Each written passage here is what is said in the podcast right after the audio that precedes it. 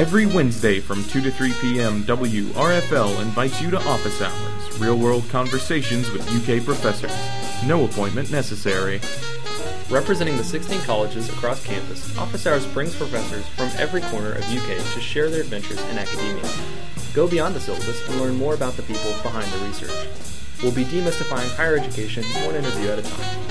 Stop by every Wednesday afternoon. Office Hours is available online via WRFL.FM or on the airwaves on 88.1 FM, Radio Free Lexington. That's right. You are listening to WRFL 88.1 Lexington, Kentucky, US of A. My name is Brian, and I am behind the board at the moment with two wonderful guests, and I will let them introduce themselves. Um, on my left, we have Lynn Phillips. Lynn. My name is Lynn Roche Phillips, and I'm faculty member in the geography department. And my name is Lindsay Funky. I am a student in the geography department. Excellent. Well, welcome to both of you. Thank you.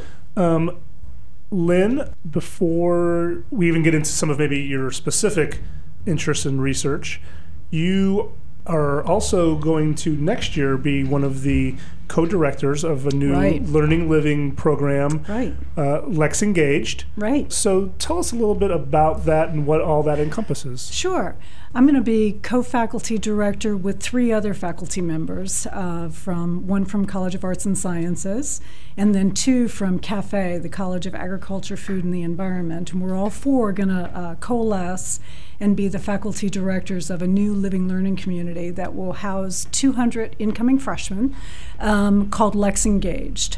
And the purpose of this living learning community is uh, focus on civic engagement and service learning with an emphasis on social justice issues. The other faculty member from College of Arts and Sciences is Dr. Rosie Moosnick, who is a sociologist. And we have put together a course uh, that has been pre approved as a UK core course called uh, Social Justice 101. And students who are in Lex Engaged will take this Social Justice 101 course along with let's say their fall semester. Then their spring semester, they'll take another course that is UK core approved. Ours is citizenship. What is the rubric? Uh, citizenship, culture in the United States. And the folks from the College of Ag have created a course that will fulfill the core requirements for social studies. Their course is going to be taught by uh, Lori Garkovich, who is uh, within the community and leadership development. She's an ag economist, and their course will focus on creating leadership within communities. So we're looking forward to 200 excited freshmen to come into our dorm community. We have Merit Weekend coming up this weekend, and we're hoping to recruit some students uh, to come live with us Sure. uh, next year. So there's the social justice piece of the puzzle, Yes. and then there's also next year there's a focus Right. on Right. on so is that is that focus change year to year and then Yes. is that just one course in it or is that the whole No, that's the theme Right. for the for the community engagement and the outreach um, that will happen through the course of uh, the freshman year of these students. And uh, next year we're going to be uh, it'll be the year of the horse. And we're focusing on social justice and leadership issues within the equine community. Since Lexington is the horse capital of the world, a lot of students come to Lexington without any understanding about uh, the nuance associated with that. A lot of times, students only know horse racing from the experiences that they may have had at Keeneland or watching the Derby on television, and it's all glitz and glamour and high rollers and lots of money. But um, there's a side to that industry that is uh, that is typically untold, and we'll be telling the backstory associated with uh, the thoroughbred industry here in Lexington. You know, it has provided tremendous opportunity for a lot of people for several hundred years here in Lexington, um, but these are the people who don't get, uh, who aren't in the winner's circle, so to speak, when a horse um, takes home a first prize, um, and we'll be telling their story. Excellent. And so um, some what do some of those partnerships look like? So to give a student I- an idea of like what kind of back end things they'll be looking at or kind of studying. Well, one of the more obvious things associated with the horse industry is who takes care of these horses. And when we look at the economy of Lexington historically, you know, the laborers within the industry were initially slaves or owners of people who were indentured, uh, you know, masters, if you will, who held indentured persons. And these were typically people of color. Through time, that has changed, that has shifted to where we don't see very many people of color, but people who are not native to this region, uh, folks principally from Central America. There are also some people who come from parts of Europe, including uh, I've met people, groomsmen who are from Poland, people who are from Russia, former Soviet republics. So we'll look at who is actually engaged behind the scenes in this industry and why are they there. Uh, what are the issues that they have to encounter? For instance, if you're a family who's moving here from Guatemala, let's say, to work on a horse farm. There are a lot of issues associated with uh, where you live, uh, services that are available for your families. Uh, where do you buy food? What is your transportation? Uh, what does the public transportation look like in Lexington? Because uh, so many of these people, uh, their families at least, rely on the public transportation system.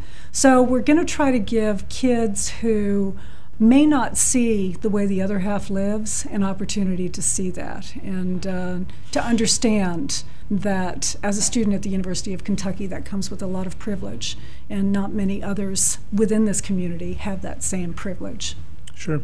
So, not that I'm trying to make you project too far into the future, but uh, you know, next year is year of the horse. Yes. Um, and then, have you already kind of talked with um, your other in terms of visions for what future years could yeah, be? Well, we've talked about uh, potentially issues associated with equity to fresh food. Uh, we've talked about uh, transportation, just issues associated with transportation per se. You know, the folks over in the College of Ag are involved with a lot of uh, education initiatives, uh, looking at how there's an inequity within our school district. You would think that Fayette County has an exemplary school district, but there are inequities within the school system. Uh, we've talked about uh, focusing on local education, primary education too. But that's again, we're we're kind of trying to get the ball rolling for this fall semester. Since this is our first year with this uh, with this living learning community, we want to make sure that we go, we're off to a good start. And uh, I'm sure that there'll be momentum and ideas that evolve. Sure um, you know, as we undertake this uh, this program. Um, and uh, living learning programs obviously becoming a lot more prevalent on UK's campus over the last couple years. Um, where do you know where you're housed um, next year? Yes, I do. Are you in Woodland Glen or in Champions or Champions Court? Champions We're Court. in Champions Court. We're going to be facing Euclid Avenue. North Campus, right? On North Campus, we specifically requested North Campus so that closer, students yeah. could see what was going on downtown. Because Mhm. unfortunately, so many students uh, come to the University of Kentucky and don't realize that there are things beyond uh, Memorial Coliseum. And uh, don't Two- venture, don't venture downtown. Don't venture the two blocks. Right, exactly, that it takes. And uh, so we're trying to get students geographically more proximate uh, to where it's all happening downtown. And um, yeah, we're in Champions Court. Very good. Very good. So, if you were an incoming freshman, Lindsay, would this sound interesting to you? I think it would sound interesting to me. I was fortunate enough to live on North Campus before Holmes Hall was Mhm. destroyed. May it rest in pieces. But um, learning more about the economy of Lexington and all of the social processes that form it would be quite interesting to me as a freshman. Yeah. Being able to, I'm not from Lexington, and I've been fortunate enough to study some of these things that Lynn is discussing. But I would definitely like to be involved in a Yeah. living learning community, and that's something that I Sure. wasn't involved in. Sure. Yeah, and, and one of the benefits too to the living learning community, at least, um, the empirical data show that living learning communities in other universities and other campuses um, actually enhance retention, uh, reduce issues of uh, you know anxiety associated with no longer being at home, homesickness, um, having a, a community of students that share your uh, social focus, your um, you know your interests uh, tends to enhance academic achievement Sure. um, and success throughout their college career. Indeed. So, with that, let's take a short break. And uh, I know it's, it's already flying by. And then we'll be right back here with more office hours. 88.1 Radio Free Lexington, and this is Office Hours, and I'm here with Lynn Phillips, who we've been talking with, and Lynn Roche Phillips. Slap my wrist. And, uh, okay. and also undergraduate student uh, Lindsay Funky, who introduced herself a little bit earlier. But let's get into asking, talking to Lindsay a little bit. Um, Lindsay, uh, you said you are from somewhere else. Where is somewhere else besides Lexington? Somewhere else is around. My family moved around a lot when I was younger, so I don't necessarily feel geographically tied to one place. But I was born in Louisville, and I say Louisville, so clearly I didn't live there for very long. and from there, um, my family moved up to northern Kentucky and then out to Seattle, Washington. So has your is your has your coming from around um, had any kind of uh, influence on your interest in geography? Absolutely. I think, well, moving from a place like Seattle, Washington, back to Kentucky, I moved back to Somerset, Kentucky, which is a drastically different place. Um, and that gave me an experience of seeing how two different cities, two different places can have such different atmospheres, feelings, people, and economies. That really sparked my curiosity in in life and seeing how people develop um, based on their spaces and where they're in. Because I found myself transitioning, and uh, as I moved around. Um, And so when you came to the University of Kentucky, did you know that geography was already something that you were kind of looking to study? I knew that I wanted to take a human geography course because it wasn't offered at my high school, and I found the concept so intriguing. So I signed up for that my freshman year, first semester. And from there, my interest kind of grew. I came in as international studies, and I found something very tangible within geography that uh, piqued my interest with geographic information systems, with urban planning, with geographic thought, um, economic geographic analysis. Because my interests were uh, in community development and international organizations and aid, and I found something uh, quite tangible and exciting within the geography department, and ultimately I decided to declare geography. Excellent. And Lindsay is among our, our best majors. She's a wonderful asset to every class she's in. And I heard that uh, you're well, you're a junior now, Yes. but you may be going away from Lexington for a while next year. yes, Tell I me will. about that. Um, I'll be finishing up my all my required courses this semester. I'm in my senior research seminar right now, and um, from there I will be going to University of Massachusetts at Boston to undertake an exchange program for fall semester, studying community development, Portuguese, and a few other courses that weren't offered here at UK. So I'm going to be taking my geography experience and building upon that in some really exciting ways. Uh, so I'm interested maybe a little bit in. I mean, I think geography as a discipline seems to be kind of, um, you know, I don't want to say in flux, but seems to be kind of changing um, more and more in the technology digital age, um, uh, and has kind of a whole new kind of arm to it in a way. Yeah. Um, how does what Lindsay is interested in, what she's doing, and what geographers from 30 years ago, how are, is it both similar and then um, different to both of you? I mean, I mean, uh, with with GIS stuff that you're interested in, and um, like what kinds of things do you want to use in you know in projecting in kind of into your future? Absolutely. I think that GIS has had a very militaristic background, um, especially 30 and 40 years ago. And for me, I'd like to take it more to a place of peace and a place of progress and using these technologies in a way that can serve the larger community, whether that is internationally or here um, in Kentucky, looking at natural resources, um, mapping different things like uh, coal mine, mountaintop removal and things like that. So I'd like to take it out of a militaristic place, which is something that's been happening, but there's Still work to be done. Absolutely. Yeah, yeah. And um, just to, to back up a little bit, what GIS is, it stands for Geographical Information Systems, and it's a, um, um, a computer software uh, assembly that allows us to do mapping. And um, probably everybody as a child had a book that was, let's just say, a human anatomy book, and there was a page that had the skeletal system then there may be a transparent overlay page that would flop on top of the skeletal system that may be the circulatory system.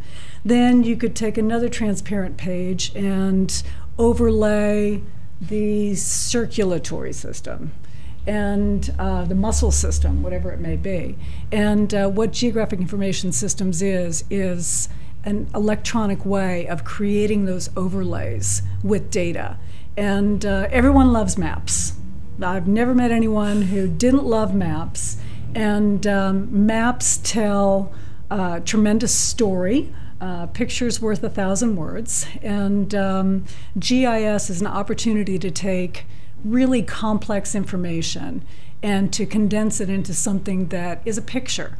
And um, we in this in the geography department have uh, several faculty who specialize in critical analysis um, through use of GIS. And it is a for some students, GIS is a skill set that um, other disciplines do not have, do not bring to the table. So that gives them a leg up in the job market and um, but it is also for researchers not an end to itself. It is a tool to use to understand um, you know some critical systems. I would absolutely agree with that statement. Well, good. Um, lynn also tell us a little bit about some of your um, research interests and specializations yeah. mm-hmm. that you do with inside of the department well, um, I'm a teaching professor, so only 10% of my time is allocated to research. But um, what I'm interested in is city and regional planning, and specifically um, the encroachment of urban land uses onto rural land. Um, cities have been overstudied. I'm really interested in what's going on in the rural setting.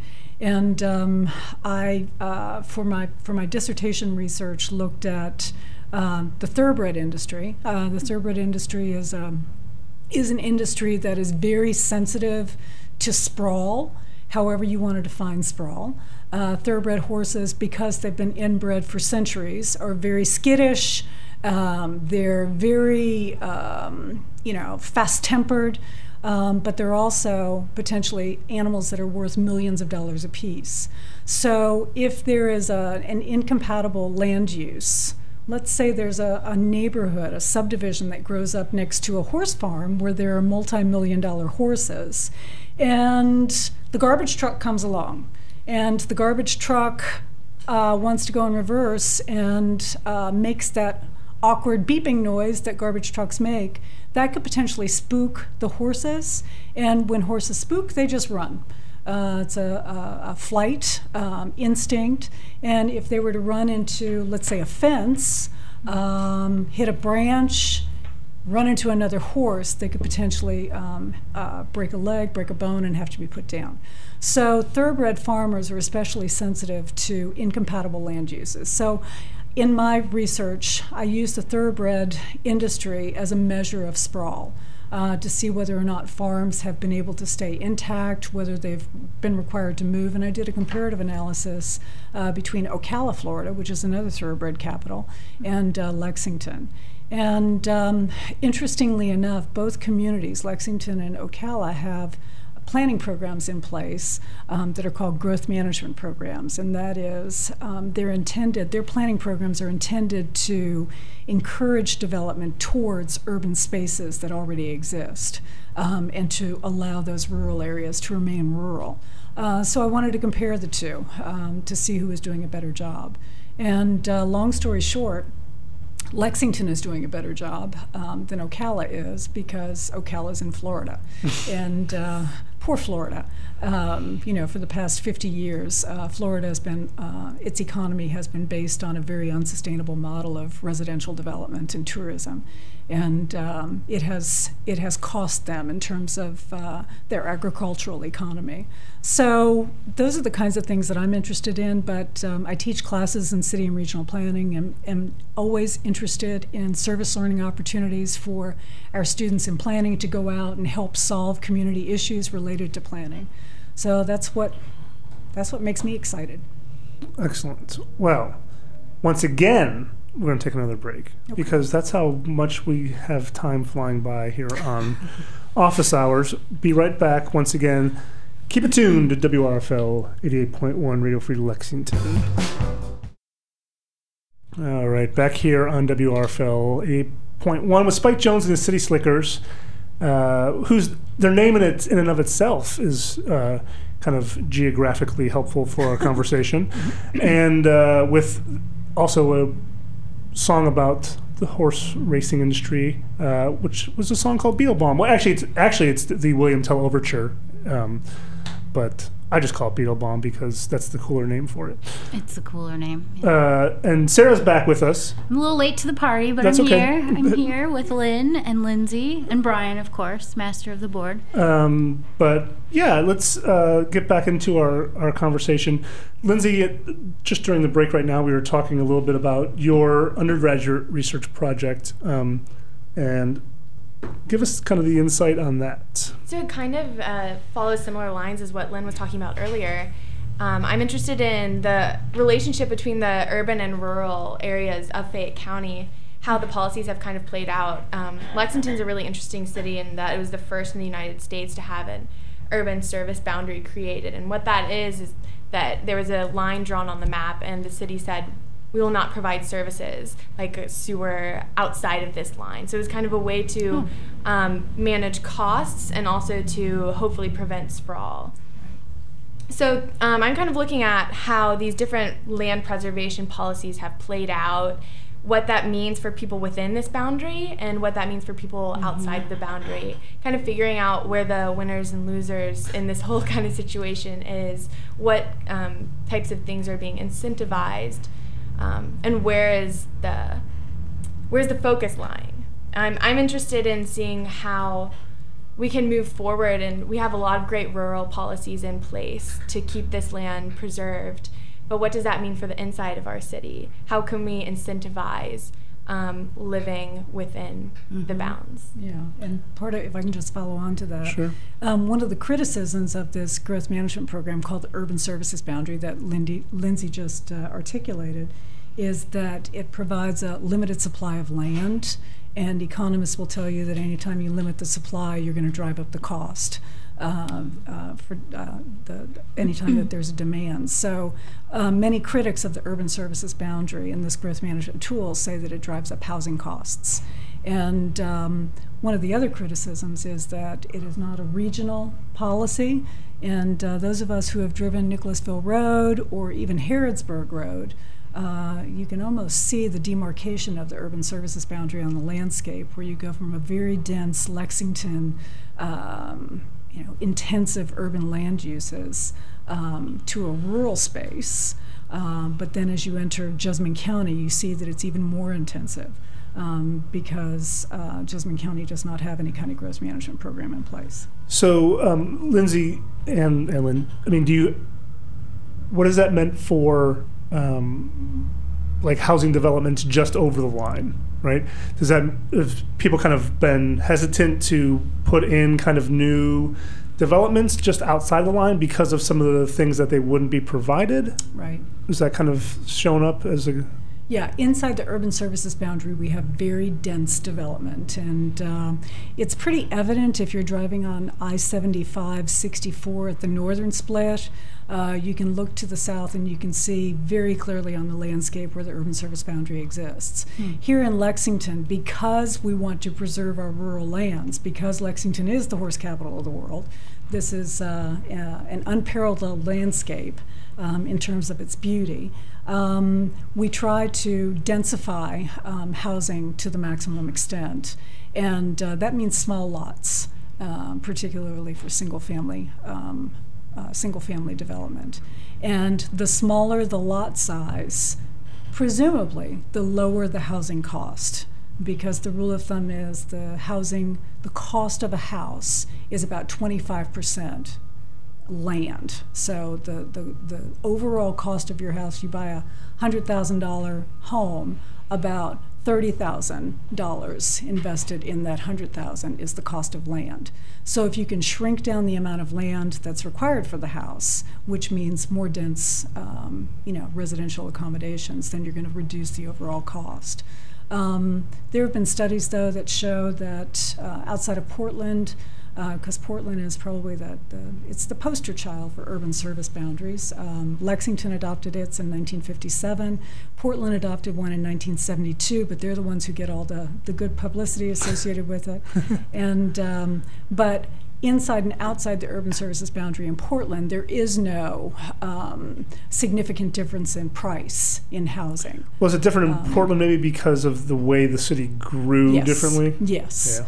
And um, also, Portland's uh, boundary has not been fixed. Anytime that Portland needs more land, they just they grow.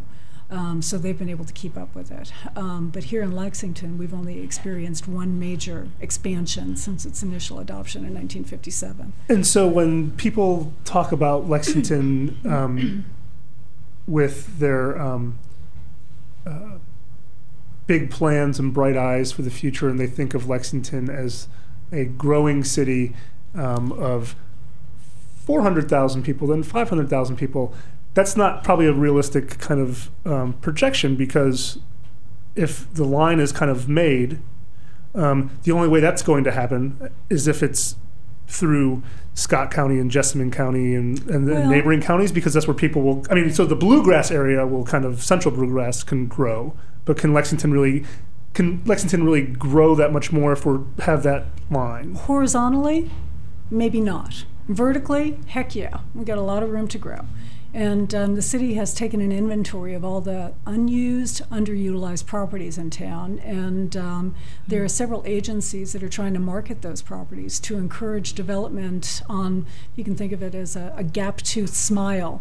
Uh, so to speak, some of the underutilized lots uh, within downtown and within our existing urban areas. It makes no sense if you've already got water, sewer lines, streets, curb, gutter, um, and there are a couple of undeveloped lots to expand the urban services boundary outward in a horizontal way and lay new water, sewer, curb, gutter streets uh, when you've already got it in town. And um, anytime that we can uh, encourage development on existing lots, um, I think that's a win-win for everybody. It uh, enhances property values and, and takes advantage of the economies of scale that already exist with water, sewer, and services being in place. So that's the policy of our city: is to promote infill development, is what it's called, and densification. And uh, we're seeing that, uh, you know, here around campus with all the student housing that's grown up in Angliana, Red Mile area. Um, the city would like to encourage um, densification on those lands, Angliana in particular, are former tobacco warehouses, which um, around the year 1999 2000, with the tobacco master settlement, the tobacco buyout program, we don't need tobacco warehouses anymore. And this was prime real estate that was located, uh, you know, in close proximity to the university and um, provided all the services that uh, we pay for. So uh, we've seen those areas redevelop as uh, student housing. And um, you know, we see redevelopment happening uh, across the city. Um, there, uh, the Turfland Mall Shopping Center on Harrodsburg Road.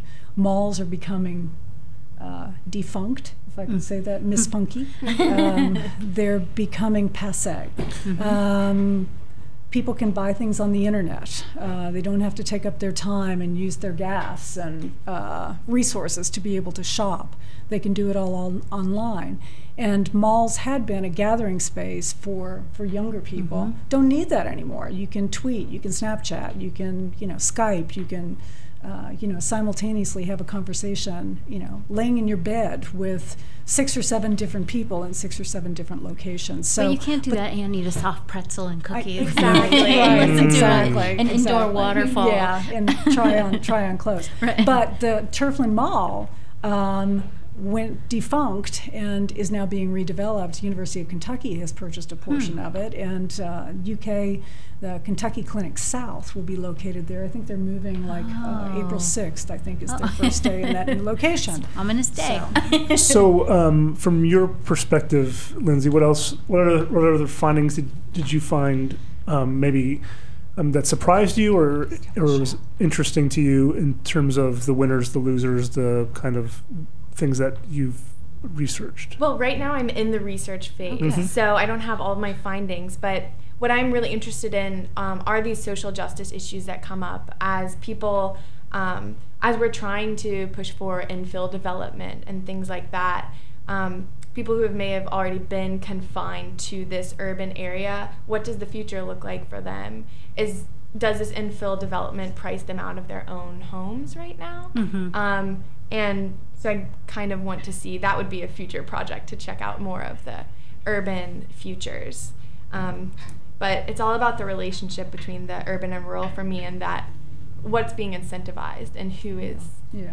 And one of the other issues that uh, Lindsay will probably look at is the availability of transportation. Public transportation is uh, a critical issue for any city that's growing. And uh, anyone who's driven Harrodsburg or Nicholasville Road knows that traffic is problematic in this community. For a city its size, we have uh, some significant traffic issues. Um, so, but you cannot have a successful transit system without density, without people who live, you know, near those routes. So that will be a part of the story that Lindsay will have to uh, tell too, I'm sure. Absolutely. And I'm interested in, like you were talking about earlier, the more regional perspective on the bluegrass.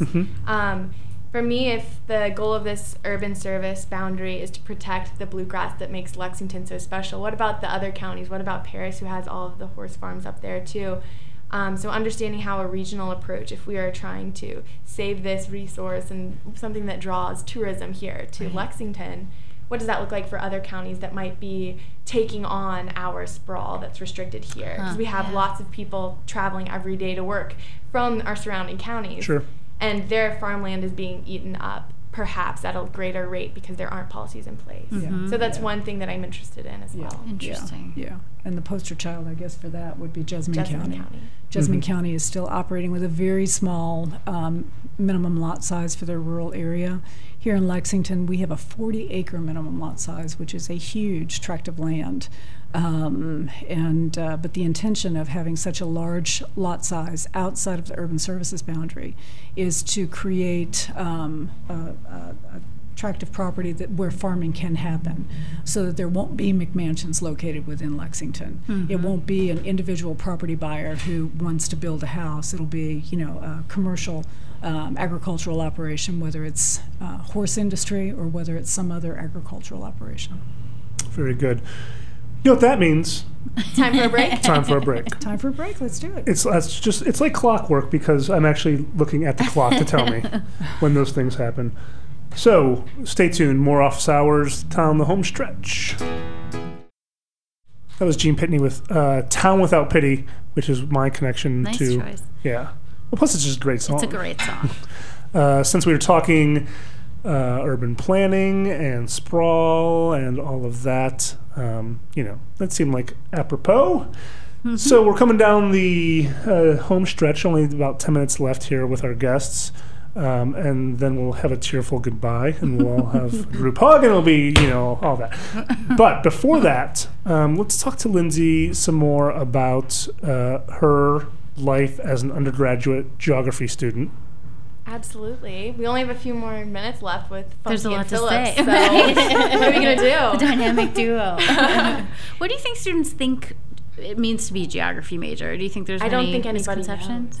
okay, it's I a think mystery. that it, it's, it is absolutely a mystery. Really? Um, it's quite an inter- interdisciplinary subject. So I go from day to day, from maybe making a map of some bus shelters in downtown Lexington, and then 10 minutes later, I'm talking about cloud formation um, in a different class, and then maybe the global economy the next morning. So geography provides a really unique way of thinking. A lot of it is process based. Um, but it also provides these critical thinking skills and then backed up with tools like GIS, urban planning, and things like that. So it's been everything's new. It's been an adventure for me because I'm never doing the same thing in any one class, but it all strings together in a certain way.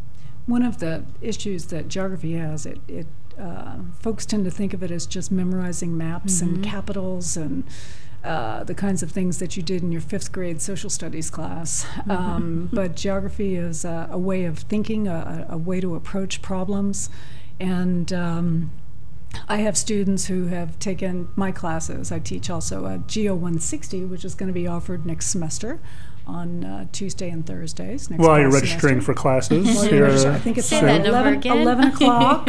the only Geo 160 lands, uh, actually, I'm not sure if we changed the name. Lands and People of the Non-Western World is what its name is currently. Um, but I've had students who say to me uh, that they now understand the way that the world works. Wow. Um, they understand what geopolitics are. They understand um, why the world does not like the United States. Um, because it provides them, geography provides them a critical lens um, to look at various events in, uh, in a different uh, kind of light than what you typically see in the, in the mass media. Yeah, one of my favorite courses was taught by um, Dr. Susan Roberts, and it was a course on globalization and the changing world economy and tracking all of these different processes that come together to create the world we see around us today. And really, for me, I've taken economics classes, but this got down to the functioning of what we see and how maybe things can be changed. So it comes down, it shows reality and how reality got into place, what you can do about it. Mm-hmm.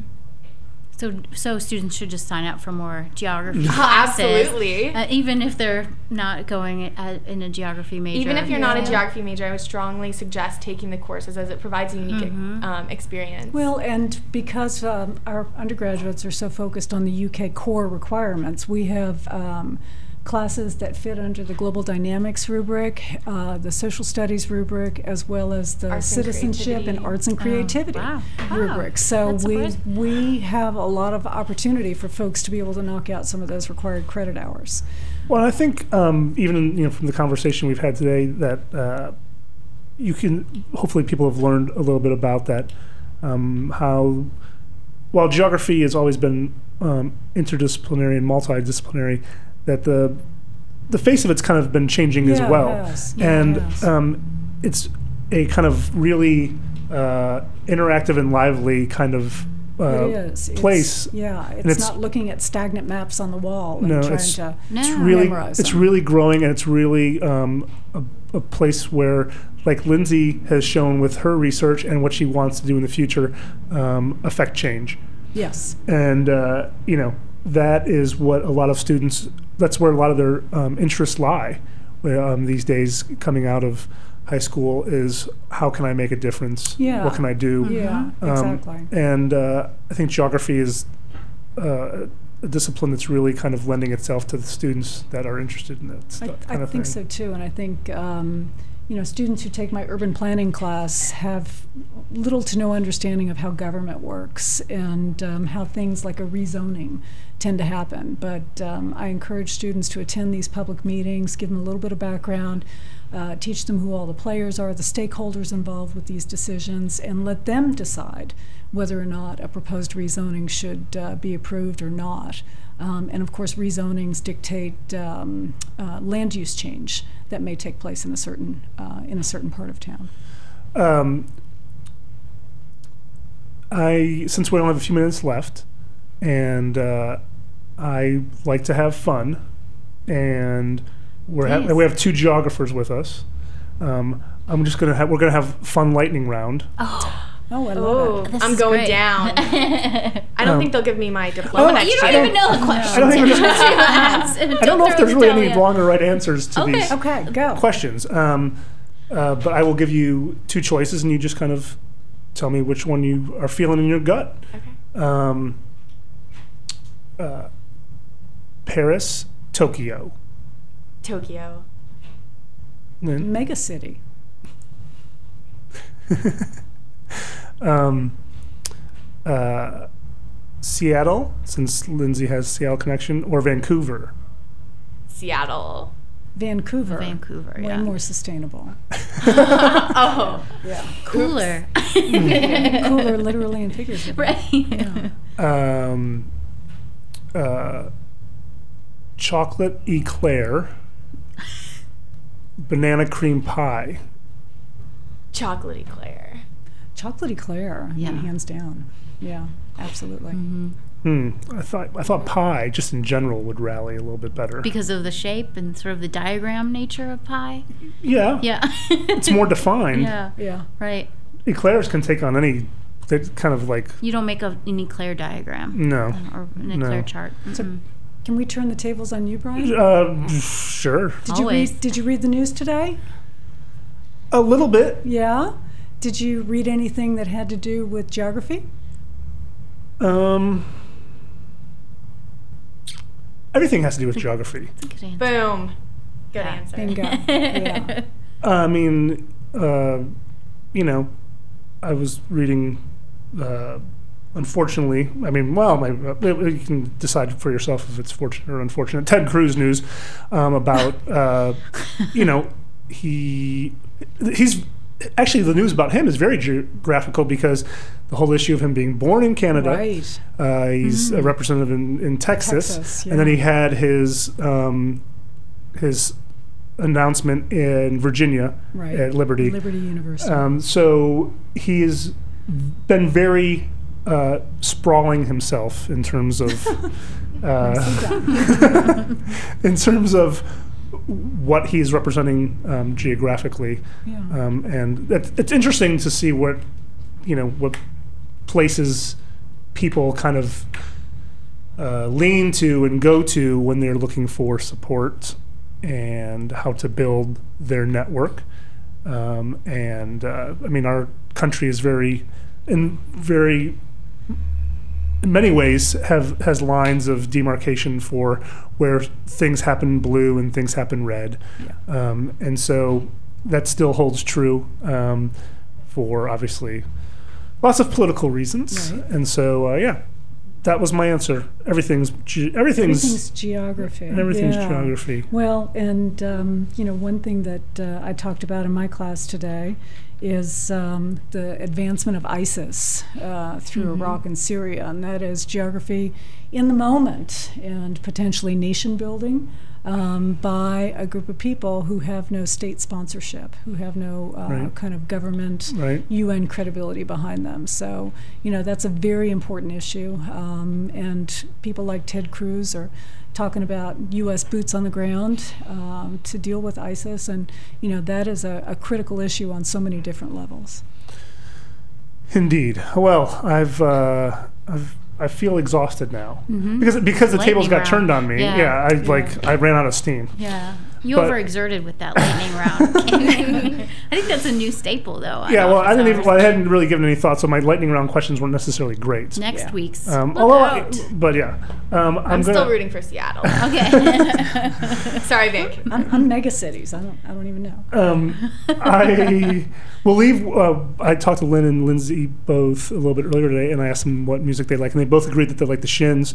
And so we're going to leave with a song that kind of still, once again, the title of it um, ties into their urban planning and and sprawl. Uh, here we will take us out with "Gone for Good."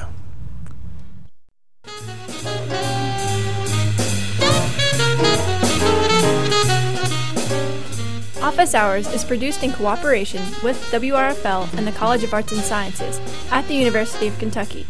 This broadcast theme song is Sandu, performed by Hugo Drupi Contini and provided by the Free Music Archive.